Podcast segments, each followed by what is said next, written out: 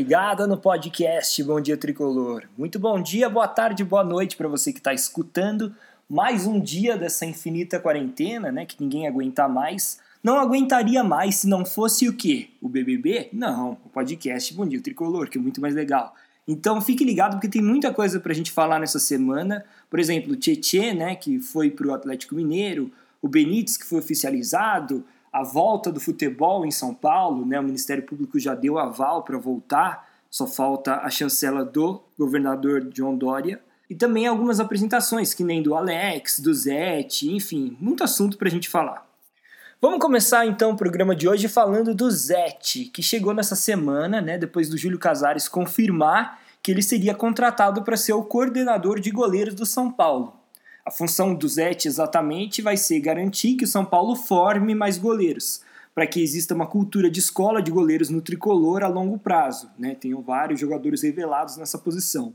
Ele não será preparador de goleiros propriamente, né? não vai lá ficar chutando bola tal, mas um coordenador geral da área. É bom a gente pontuar que o Zete é dono de uma das melhores escolinhas de goleiro do Brasil, então ele entende bastante desse tipo de negócio.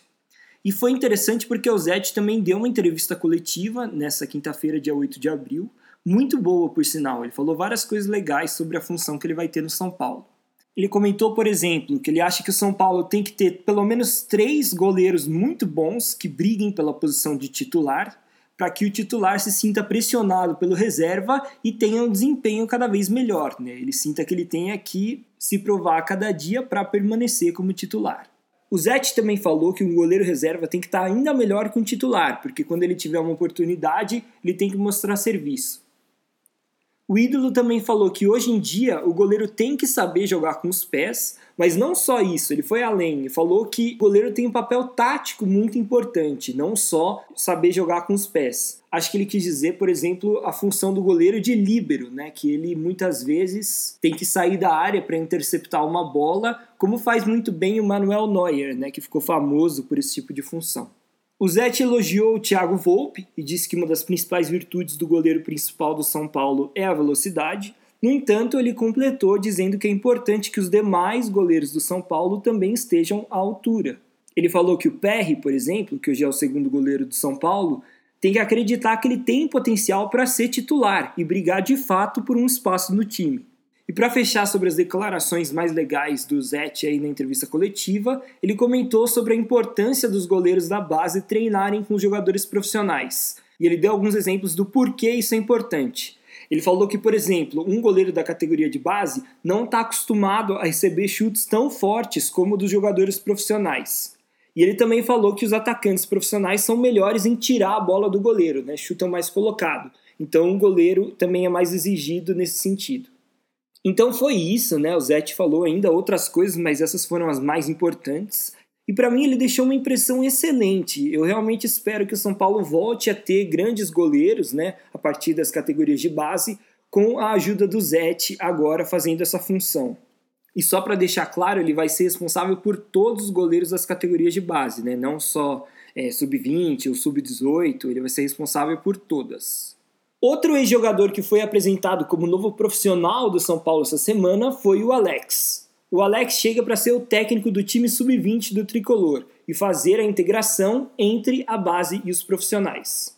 O Alex também foi apresentado numa entrevista coletiva, assim como o Zete. E nessa entrevista, ele reiterou que a sua principal função será acelerar o amadurecimento dos atletas da base para que eles cheguem mais prontos ao profissional. Então ele deixou claro que a função dele não será necessariamente fazer com que a base ganhe títulos, mas sim garantir que os jogadores estejam prontos para atuar no time principal se forem solicitados.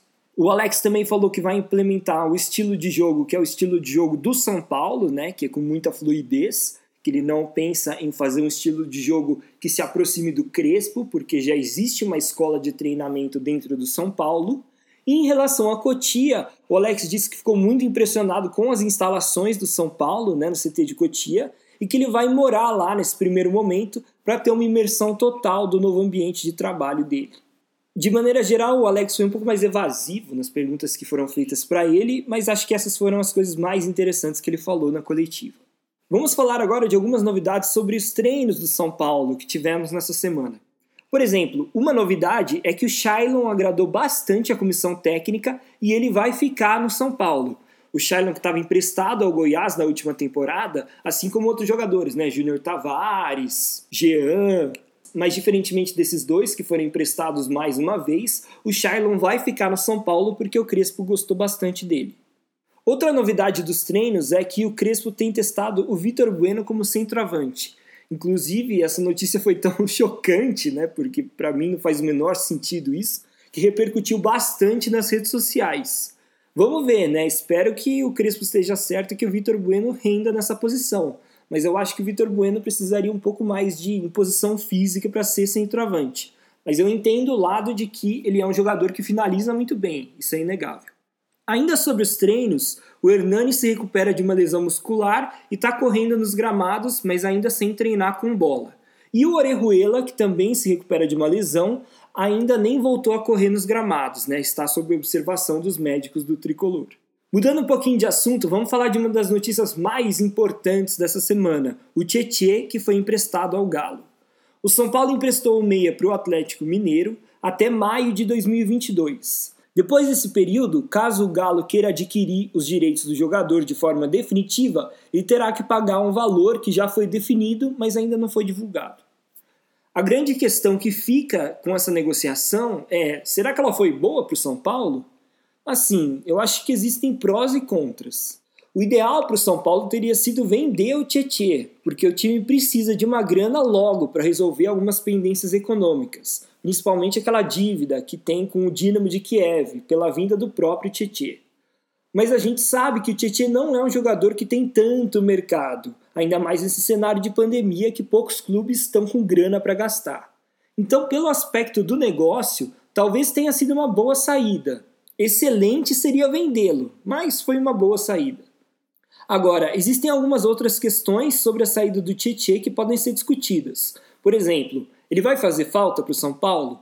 Segundo o Crespo, não, porque alguns setoristas do São Paulo disseram nessa semana que o Crespo já tinha deixado claro que o perfil do Tietchan não o agrada. E aí a diretoria, sabendo que o Crespo não tem muito interesse no Tietchan e considerando que o Tietchan tem um salário bem alto, achou melhor tentar negociá-lo. E eu entendo esse raciocínio, faz sentido. Mas também não sou desses que acham que o Tietchan é um cara inútil para o time do São Paulo. Ele é um jogador versátil, ambidestro, tem um bom chute de fora da área, joga bem também como lateral direito e principalmente, né, ele é um cara que não se machuca, ele está sempre à disposição para entrar. Na última temporada, tirando aquele período que ele ficou fora por Covid, o Tietchan não desfalcou o São Paulo nenhuma vez por lesão. E assim, eu acho que ele teve sim os seus momentos de contribuição pela equipe, ao contrário do que muita gente pensa. Por exemplo, no Brasileirão, ele fez um gol muito importante no Maracanã quando o São Paulo estava perdendo por 1 a 0 no primeiro turno e recolocou o time no jogo.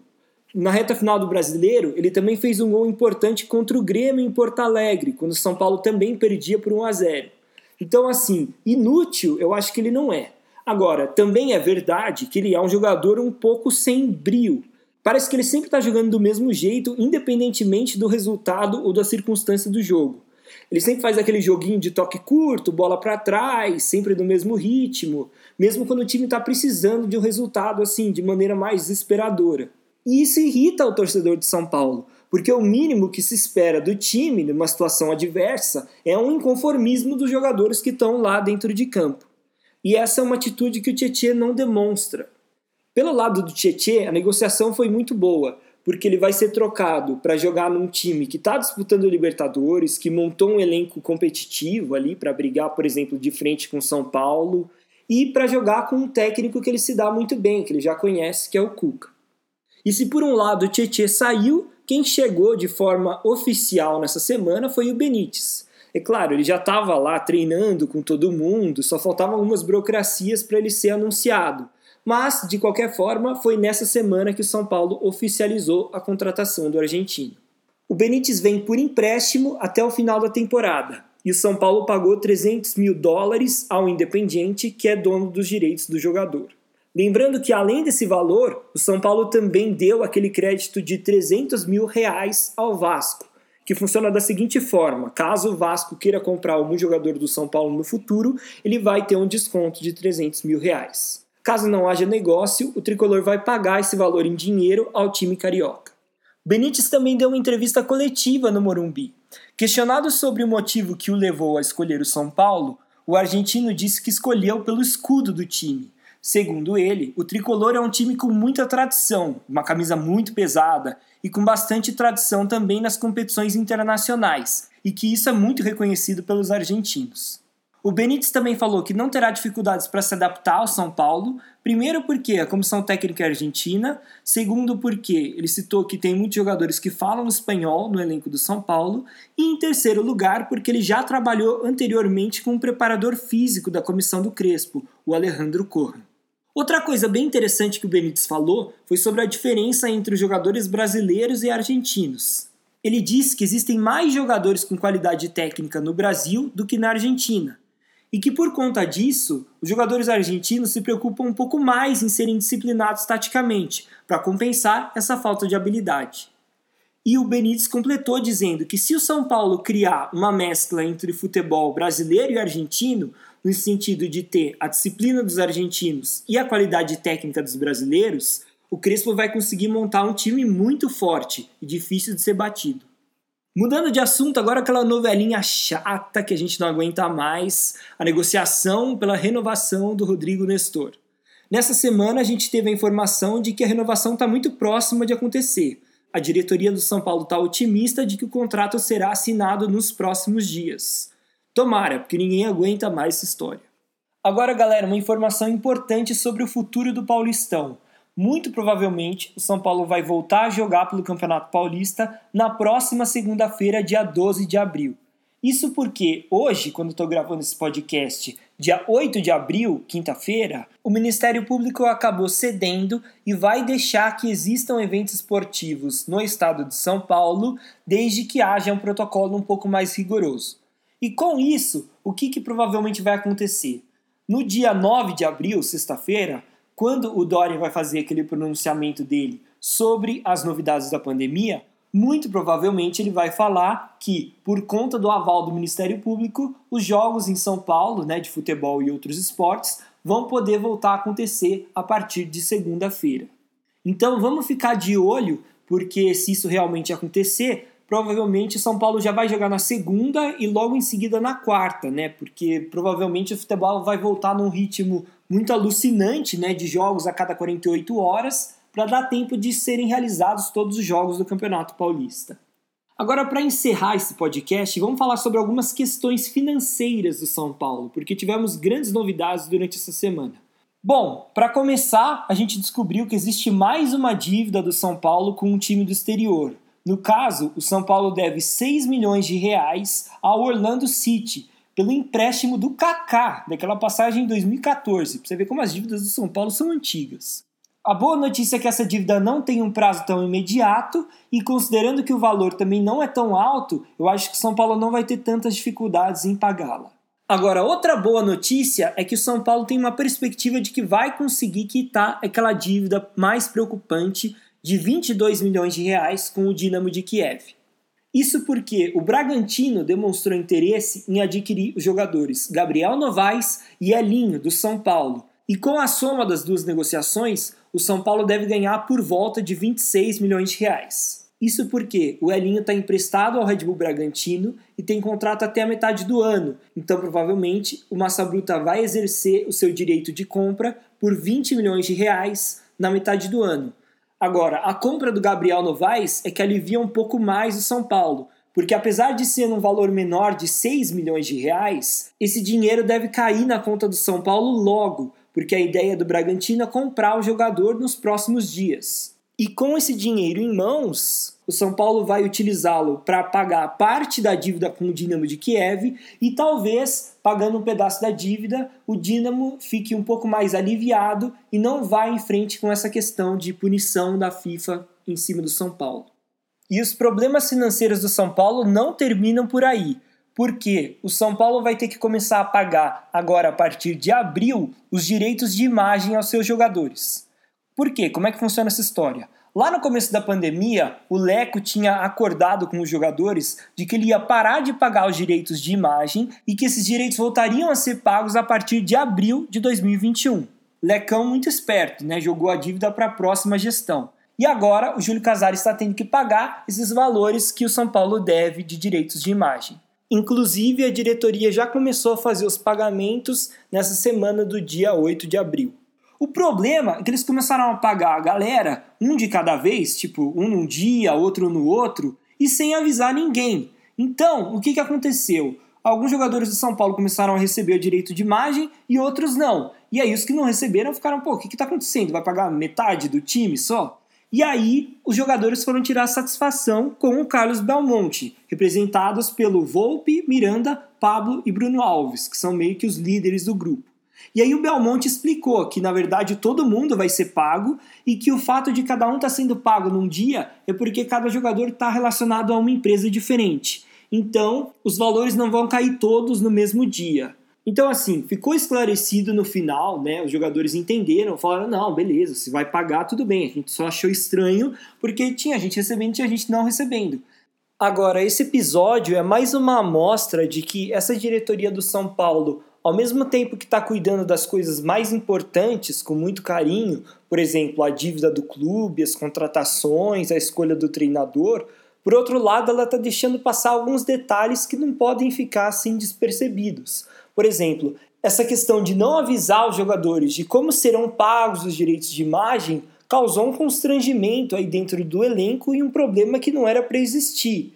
E outros exemplos de falta de preocupação com detalhes já aconteceram em outros momentos nessa temporada. Por exemplo, aquela questão de que o Juan Fran não jogou o primeiro jogo do ano porque ele não tinha contrato e aí o São Paulo não conseguiu registrá-lo no bid com um contrato novo. Ou então o Luan, que ficou fora da primeira partida do Paulistão por também um erro na inscrição do atleta. Então isso mostra algumas fragilidades dessa diretoria do São Paulo, que é tomar cuidado com detalhes importantes. E eu espero que isso seja resolvido ao longo do tempo. Bom, galera, com isso a gente encerra as informações mais importantes da semana. Espero que tenham gostado e eu peço aqui para vocês se inscreverem no Bom Dia Tricolor no seu agregador de podcast e também não se esqueçam de seguir o Bom Dia Tricolor no Instagram, lembrando que é Bom Dia Tricolor, tudo junto e tudo minúsculo. Muito obrigado por escutarem e até a próxima.